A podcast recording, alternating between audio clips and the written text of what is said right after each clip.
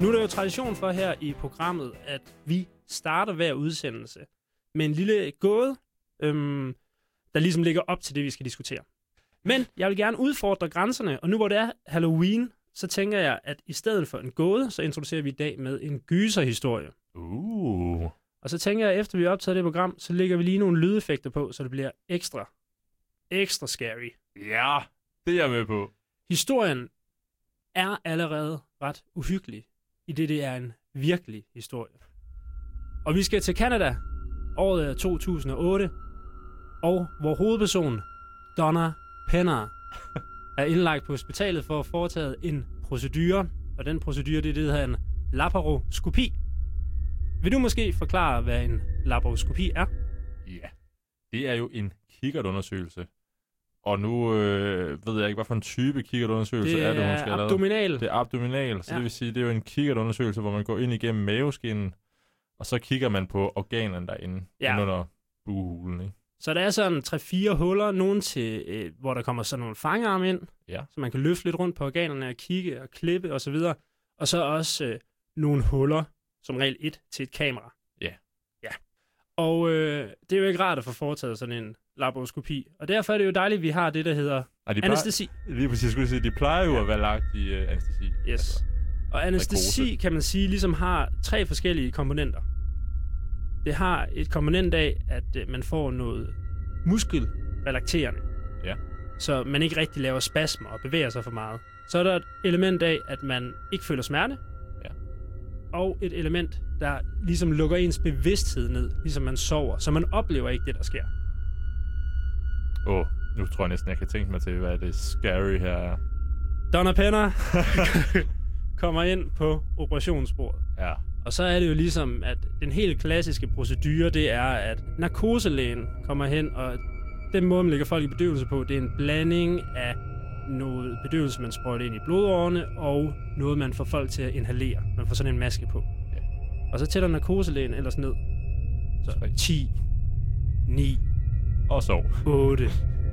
Og så allerede her normalt, så begynder man at døse lidt væk, og man når faktisk aldrig rigtig at komme ned under 5. Og så sover man. Men i Donna Penners tilfælde, så sagde den 10, 9, 8, 7, 6, 5. Og så faldt hun faktisk i søvn. What? Ja. Ja, ja, ja. ja. Okay, okay. Ja, ja. Øhm, Der er og- lidt stærkere midler til. Ja, ja, hun, hun, hun faldt simpelthen i søvn. Så øh, alt er fryd og gammel indtil videre. Okay. Så øh, vågner Donna Penner op og tænker, sådan, operationen er slut. Men så kan hun høre, de rumsterer stadig rundt med maskinerne, de her læger. Så hører hun øh, lægen sige, scalpel, please. Nej! Og til vores ikke engelsktalende lyttere, så er det altså bed om skalpellen. Og de begynder så at skære i Donna Penner. Og så har jeg jo fortalt før, at der er de her tre komponenter. Nu spørger jeg lige om noget hurtigt. Ja. Er det først der, de begynder at skære i hende? Så har hun da godt nok vågnet hurtigt. Ja. Hold da op. Så hun mærker simpelthen de her snit, der bliver lavet i hende, og hun mærker det her kamera, der bliver stukket igennem maven på hende. Og hun mærker, hvordan hendes tarme bliver rodet rundt med af de her skarpe strukturer. Det er voldsomt smertefuldt. Hun kan heller ikke bevæge sine muskler. Hun kan ikke rigtig signalere, hvad det er, hun oplever. Og hun formår, øh, fortæller hun, at kunne løfte sin fod. Så hun må lige rykke lidt med foden fire gange. Men det er der en af de assisterende sygeplejersker, som bare registrerer som øh, lidt uro så der bliver stille og roligt lagt en hånd på. Ej. Ja. Øh, og de bliver ved med at rode rundt der i maven og skære og klippe ting, og det gør sindssygt ondt, og hun kan ikke signalere det. Og så samtidig med det her, så bliver hun lidt panisk. Hendes øh, hjertefrekvens stiger. Ja. Den kommer på overarbejde. Det kan jeg godt forstå. Ventilationsmask, der står for at få hende til at trække vejret, det er indstillet til sådan, at det er helt afslappende. Så mens hun føler de her knive, der arbejder rundt i maven på hende, har hun en fornemmelse af at blive kvalt, fordi hun ikke får nok luft. Ja, det er klart. Uh. Ej, det er altså lidt skræmmende. Det var, det, det var ens mareridt, hvis man nu skulle under kniven. Jamen, det er nemlig lidt uhyggeligt. Alt det her, det er jo en, en frygtelig historie. Nu er gyserhistorien ligesom slut. Ja. Der er et aspekt af hendes historie, som gjorde, at jeg blev mindet om også at være lidt skeptisk over for den her slags. Og Ja. det er, at hun beskriver, at hun, ser, hun er en kristen kvinde, og hun beskriver, øh, hvad skal vi sige, hvordan hun på et tidspunkt transcenderer ud af sin krop. Mm. Hun hæves op fra den, kigger på det hele lidt udefra, Altså som om hun er på vej mod himlen. Ja. Så ryger hun så tilbage til kroppen igen. Ud, så hun kan lægge sig an og tjene nogle penge.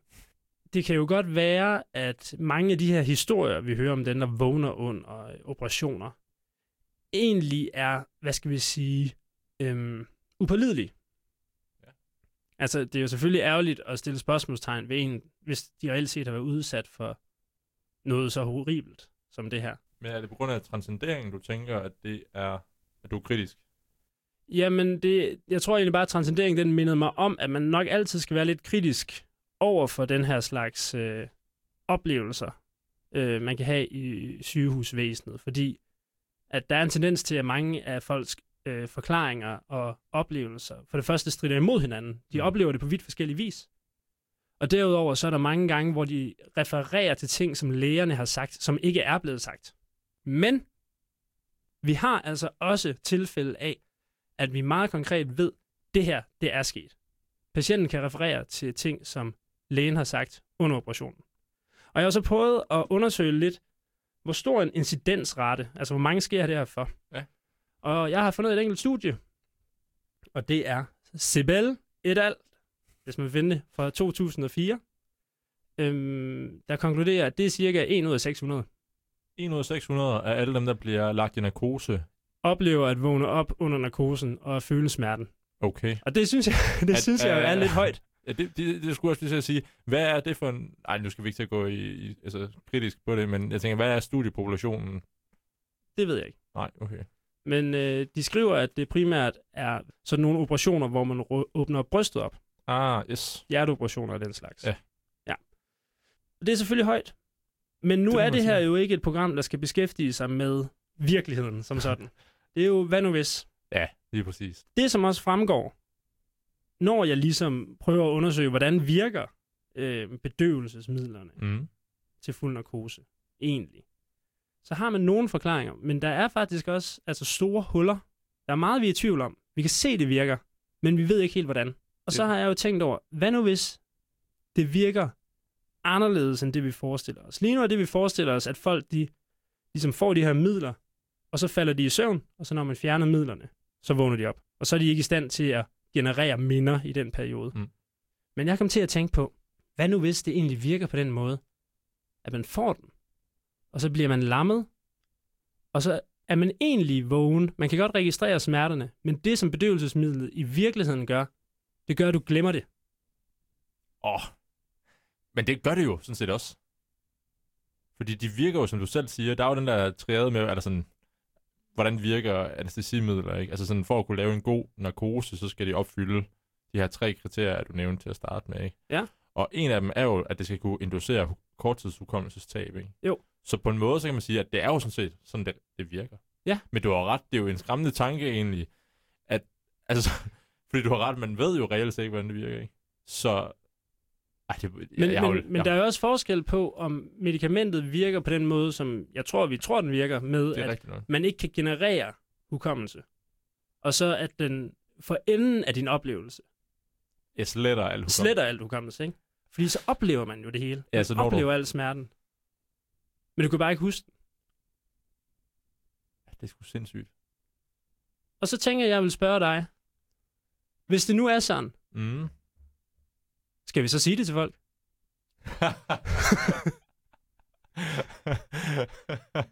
og det er vi jo nødt til. Synes du, det er etisk?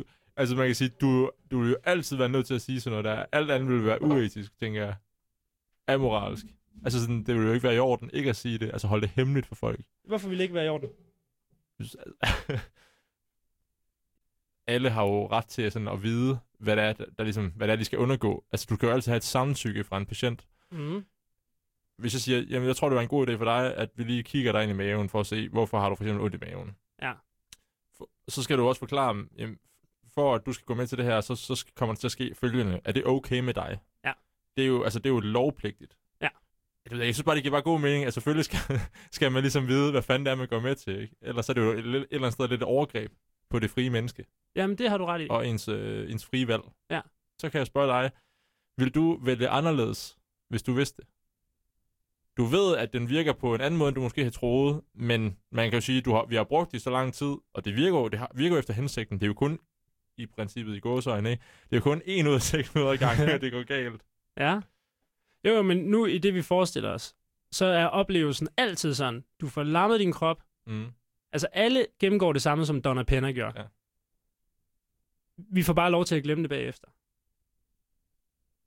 Og jeg tror da, at hvis man gik ind til, for eksempel hvis man nu skal have fået fjernet sin blindtarm eller sådan noget, den er betændt. Mm. Den skal ud. Den skal ud. Skal ud. Ellers er man på den. Jamen, det er det. Gør det så noget godt, at patienten ved, at vi kommer til at fjerne din blindtarm, og du kommer til at kunne mærke hver enkelt snit, vi laver. Eller man måske bare sagde, det foregik, øh, altså, du kommer ikke til at kunne mærke noget som helst. Jamen, altså, selvfølgelig ville det, det ville altid være klart nemmest bare at sige, ah, ved du hvad, vi fortsætter bare som vi plejer. Det virker jo så fint, ikke? Ja. Det, det ville være da helt klart være det nemmeste. Men hvad vil du sige, hvad er det gode af, at patienten ved det? Jamen, det andet, det er jo at lyve for folk. Men lyver vi ikke hele tiden? Hvad tænker du på? Eller i hvert fald bøjer sandheden, altså som, hvad hedder det, Jo, det er lægefaglige. Jo, det er måske rigtigt nok. At, jo, men det er rigtigt nok. Og det, er- det er jo lidt fordi, det der, man, man skåner lidt patienterne, ikke? Ja. Reelt set må du jo ikke. Altså sådan, Nej, det, er nej. Det er jo heller ikke fordi, man sådan, de sidder og står og lyver, synes jeg. Men det er da rigtigt nok, at nogle gange så, altså du ved, i stedet for i detaljer at stå og forklare, uh, der er risiko for at få den her type infektion ved et indgreb, så siger man bare, at der er bare, der er bare mulighed for, at du får en infektion, ikke? Ja. Altså det er jo sådan noget, man siger, men man siger jo ikke, hvor slemt det måske rent faktisk kan gå. Man beskriver det bare overordnet til patienten. Ja. Så på den måde, så kan man sige, og der kunne jeg forestille mig, at det måske var lidt det samme, ikke? Altså hvis man skulle følge, gå ud af den tangent, som du, du nævner, Ja. at så, så, øh, så kunne man godt forestille sig, at folk gjorde sådan lidt, ja, men, det her anestesi, du kommer i det her anestesi, og det gør, at du glemmer alting til, til slut. ja.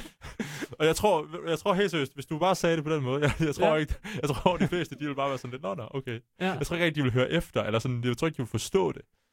Altså, der skulle nok være nogle skarpe hoveder iblandt, ikke, som ja, måske stiller sig lidt på bagbenene. Men så kan man sige igen, hvis de så finder ud af, at det fungerer på anden vis, vil de så takke nej?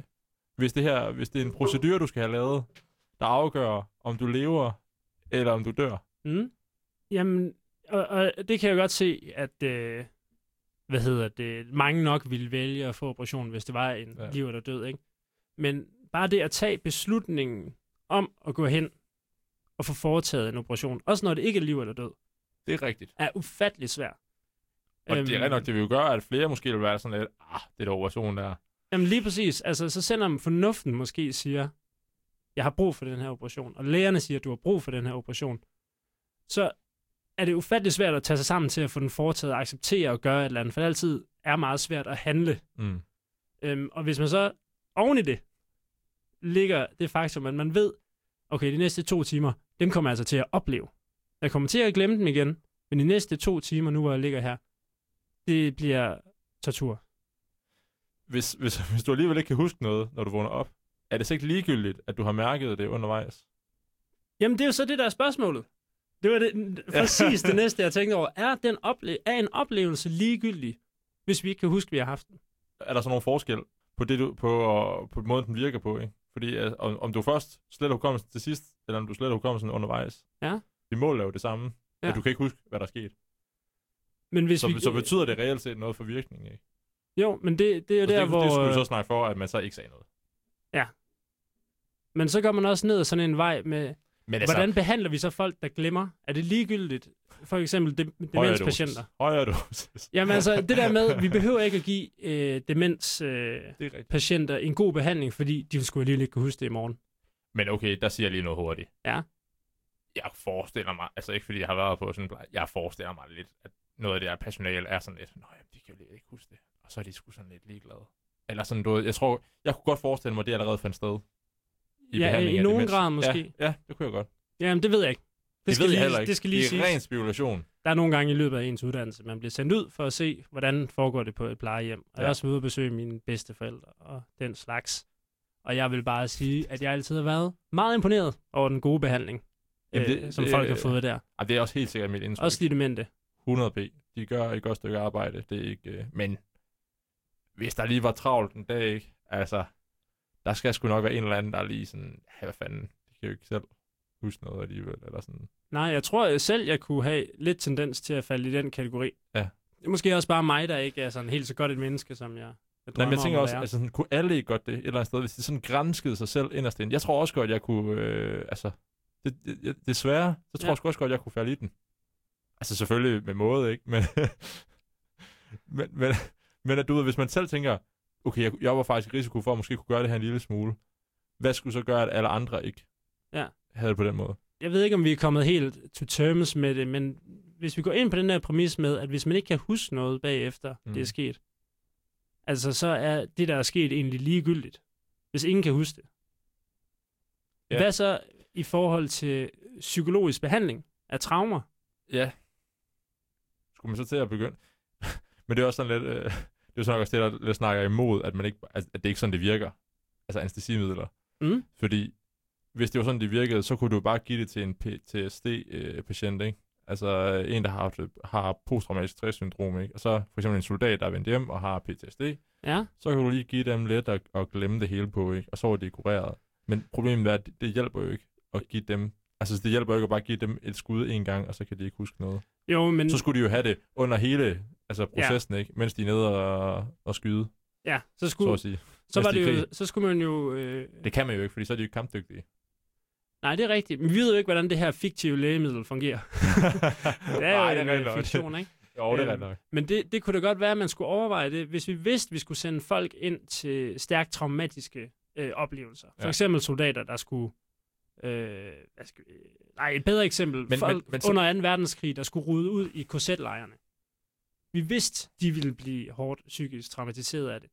Kunne det så svare sig, at man lige plukkede, lige plukkede dem til en eller anden form for benzodiazepin, og så lod det løbe. Så i hele den periode, hvor de arbejder med at rydde ud i de her korsetlejre, rydde op og brænde ned, og hvad ved jeg, at man så bagefter så kan sige, vi glemmer det. Altså man kan sige, nu har jeg jo en uh, tiboldfar, der har været i koncentrationslejre. Øhm, og jeg ved fra historier, jeg nåede aldrig med ham selv, han døde ret tidligt. Øhm, men han overlevede de her koncentrationslejre, kom tilbage, og min mormor, det er hendes far, at hun har altid sagt sådan, han var aldrig den samme efterfølgende. Han havde sagt til hende, at han, han var tilbage i koncentrationslejren hver nat. Altså ja. sådan hver nat, han, så havde han mareridt om, at han var tilbage.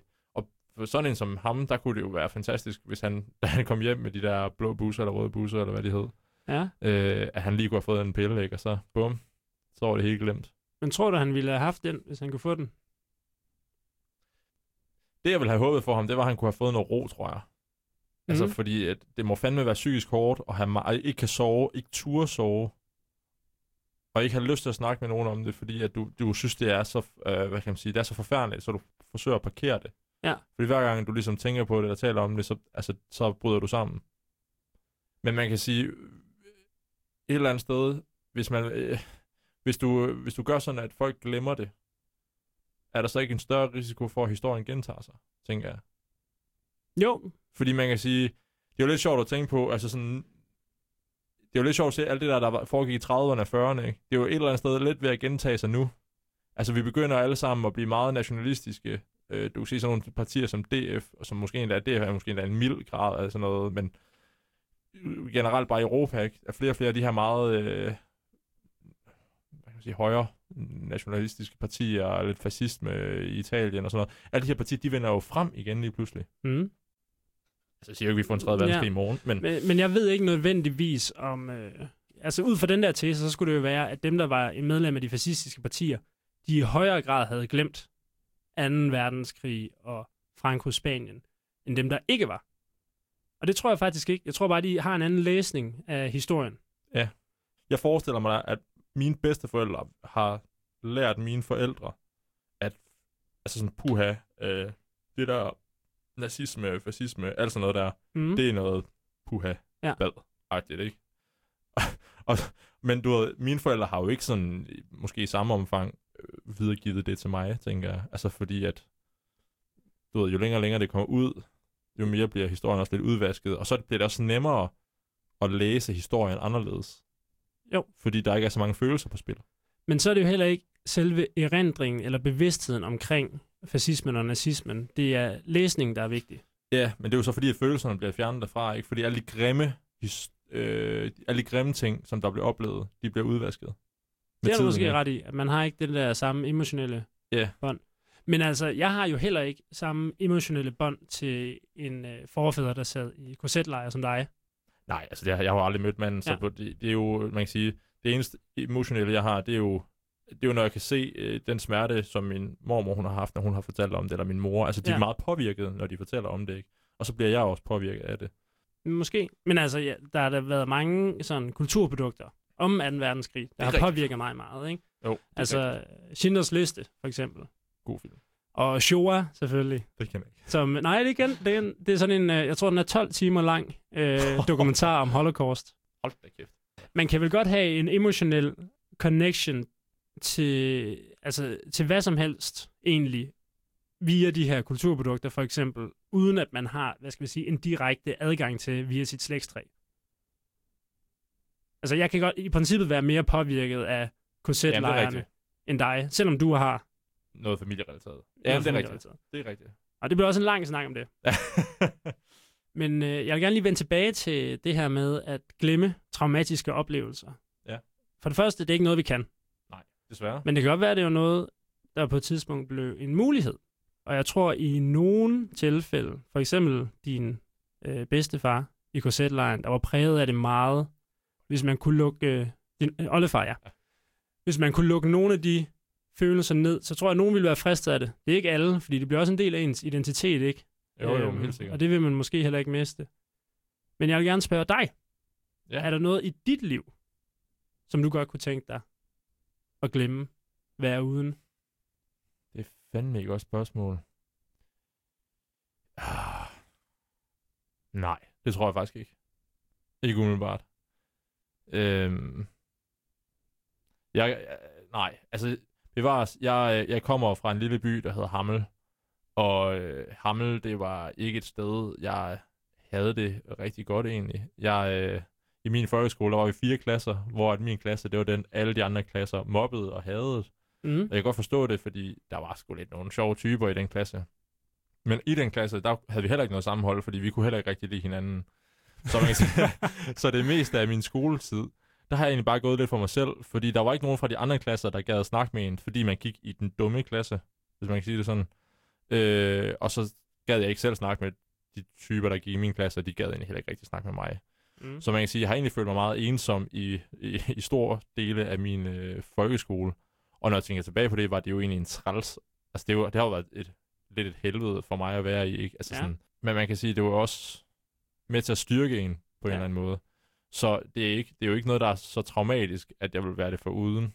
Nej. Fordi det har været med til på en eller anden måde at forme en. Selvom at det selvfølgelig har været nogle hårde år egentlig. Men jeg tror, der er nogen, der er blevet mobbet og sådan meget mere...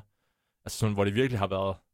Altså folk, der har været på grænsen til selvmord. Ja. Der tror jeg måske, at det vil være en anden snak. At, at de traumer, de måske stadigvæk lever med i dag.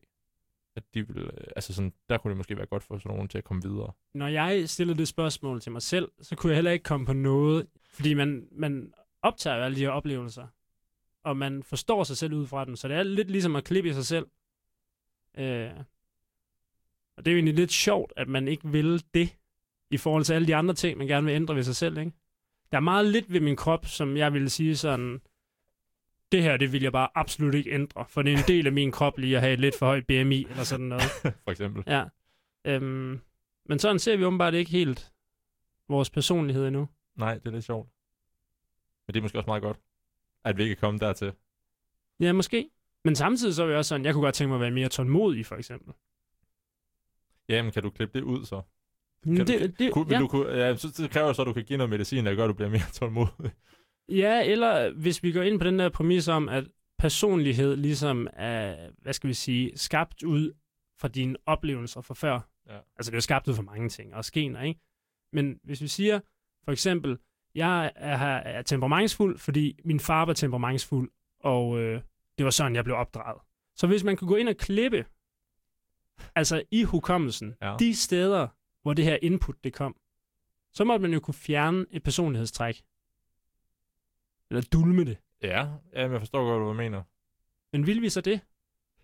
Så tænker jeg bare, jamen, hvis du virkelig vil ændre det, kunne du så ikke godt gøre det, uden at skulle ind og redigere i noget? Det tror jeg, folk de har svært ved. Jamen, det er rigtigt nok. De har immunity to change. Det er... Ej, det skal vi ikke snakke om. Det er ledelsestool. Åh oh, ja, okay, ja, okay. Ja, ja, ja. For eksempel, jeg vil gerne øh, træne noget mere. Ja. Okay, et dårligt eksempel måske. Men lad os bare sige det. Ej, men det tror jeg, det er et meget realistisk eksempel det er meget for langt de fleste. Yes. Øhm, ej, vi, vi kan også tage noget andet. Han, han kommer selv med en case. Lad os Okay. tage den case i stedet for. Ja. Det her, det er en afroamerikansk mand, der, øh, der egentlig gerne vil stige graderne på hans arbejde. Men for at kunne stige graderne, så skal han jo ligesom løse nogle af de her arbejdsopgaver, han får fra ledelsen. Øh, dem skal han løse godt. Og ledelsen, de vil egentlig også gerne, øh, hvad kan man sige, de vil gerne øh, promote ham, ikke? Men han skal ligesom, øh, han skal ligesom vise sit værd, før de, de kan få frem ham. Mm. Og det er så der, derfor, han får nogle af de her specielle opgaver, hvor de har sagt, hvis du løser den her opgave, så venter en forfremmelse lige om hjørnet. Vi er med så langt? Jeg er med. Du er med. Godt. Det var så så forvirret ud. Nå. Øh, det, der så er pointen, det er, at hver gang han får en af de her opgaver, der har muliggør, at hvis han klarer det her godt, så kan han blive forfremmet. Så fucker han den altid op bevidst. Og så det, der ligesom er, derfor det, grund til det er ledelsestool, det er fordi, at, at ledelsen så skal kunne gå ind og sige, okay, hvad er så årsagen til, at du vælger at fuck op hver gang? Og så hans, han har sådan en eller anden øh, idé i hans hoved om, at hvis han lykkes øh, med det her, den her opgave, han er blevet stillet, så han bliver forfremmet, så kommer han op og sidde sammen med alle de kaukasiske mennesker i bestyrelsen. Ja. Og så føler han lidt, at han svigter hans øh, etnicitet. Hans brothers. Hans brothers. Ja. The hood. Ja. ja. Det er lidt sjovt, ikke? Men det er jo, det er jo, sådan, det er jo den tanke, han har. Så derfor... Han, men han har ikke lyst til at svigte hans brødre. Så derfor vælger han ubevidst at fucke op. Det kan godt være, det gælder for nogen, men det gælder Ikke for ikke så mange. Nej, nej, ikke, ikke for mig nødvendigvis. Okay. Men ideen det er jo, at man frygter lidt at opnå det mål, man søger, fordi det har nogle negative konsekvenser. Der er så mange mål, vi efterstræber, der ikke har nogen negative konsekvenser. Jamen, det er nok. Det er også derfor, jeg havde lidt svært ved at give Ja. et eksempel med træning, fordi hvad skulle lige være the ja. big assumption i forhold til nej. ikke at gennemføre træning, ikke?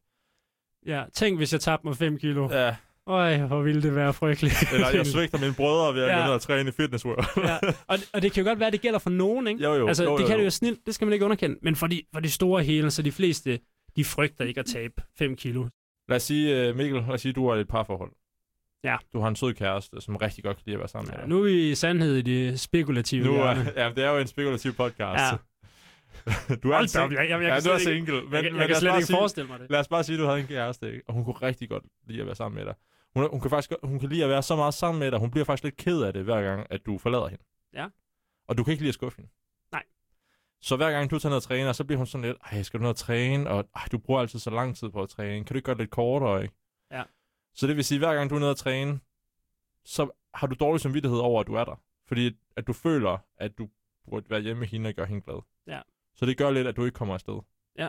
I virkeligheden, så burde det jo egentlig ikke gøre hende ked af det, fordi at hun får jo bare et ordentligt honk af en, øh, en tyr Men, af en kæreste. men er det ikke lidt noget andet? Fordi i det ene tilfælde, så var det jo sådan ubevidst, at man Jo. undgik noget. Her ville jeg være ret bevidst om, Ja, okay, jamen, lad, lad mig så ændre det, fordi... nej, nej, nej, vil ikke ændre det, men det er bare... Det, jeg tænker, det er, det er jo ikke sikkert, at, at hun egentlig føler det. Det kan godt være, at det er noget, du tror, hun føler, fordi hun bare siger, nej, jeg synes, det er ærgerligt, du skal ned og træne, jeg vil gerne hygge med dig. okay, Og så, men altså, hun, hun synes egentlig ikke, det er en dum ting, at du går ned og træner. Det synes hun måske egentlig er en god ting. Men fordi hun har sagt det, så tror du måske, at det er en Ja. dårlig ting. det lyder som et usundt parforhold, jeg er i, hvor der ikke er mere kommunikation end det her. Jo, jo, men nu skal jeg lige komme med et eksempel. Ja, jamen det, det er også fair nok. Jeg ved ikke, om det kunne være en årsag. Altså, jeg er ret sikker på, at når jeg kommer i et parforhold, så holder jeg bare op med at træne, og det er ikke for at gøre hende glad. det er egoistiske Ja. ja. årsager. Ej, jeg kan også godt sige, at det er også et lidt dårligt eksempel. okay, jeg tænker lige lidt, at jeg kan finde på et bedre eksempel i forhold til ikke at komme ned og træne. Ja. Men øh, spørgsmålet er, om du så ikke skal tænke, måske til næste afsnit. Fordi jeg synes, vi har været mange gode emner rundt. Det tror jeg også, vi har. Tusind tak for den her gang. Ja, kan det en dag. Vi kalder det en dag. Ha' det godt. Hej.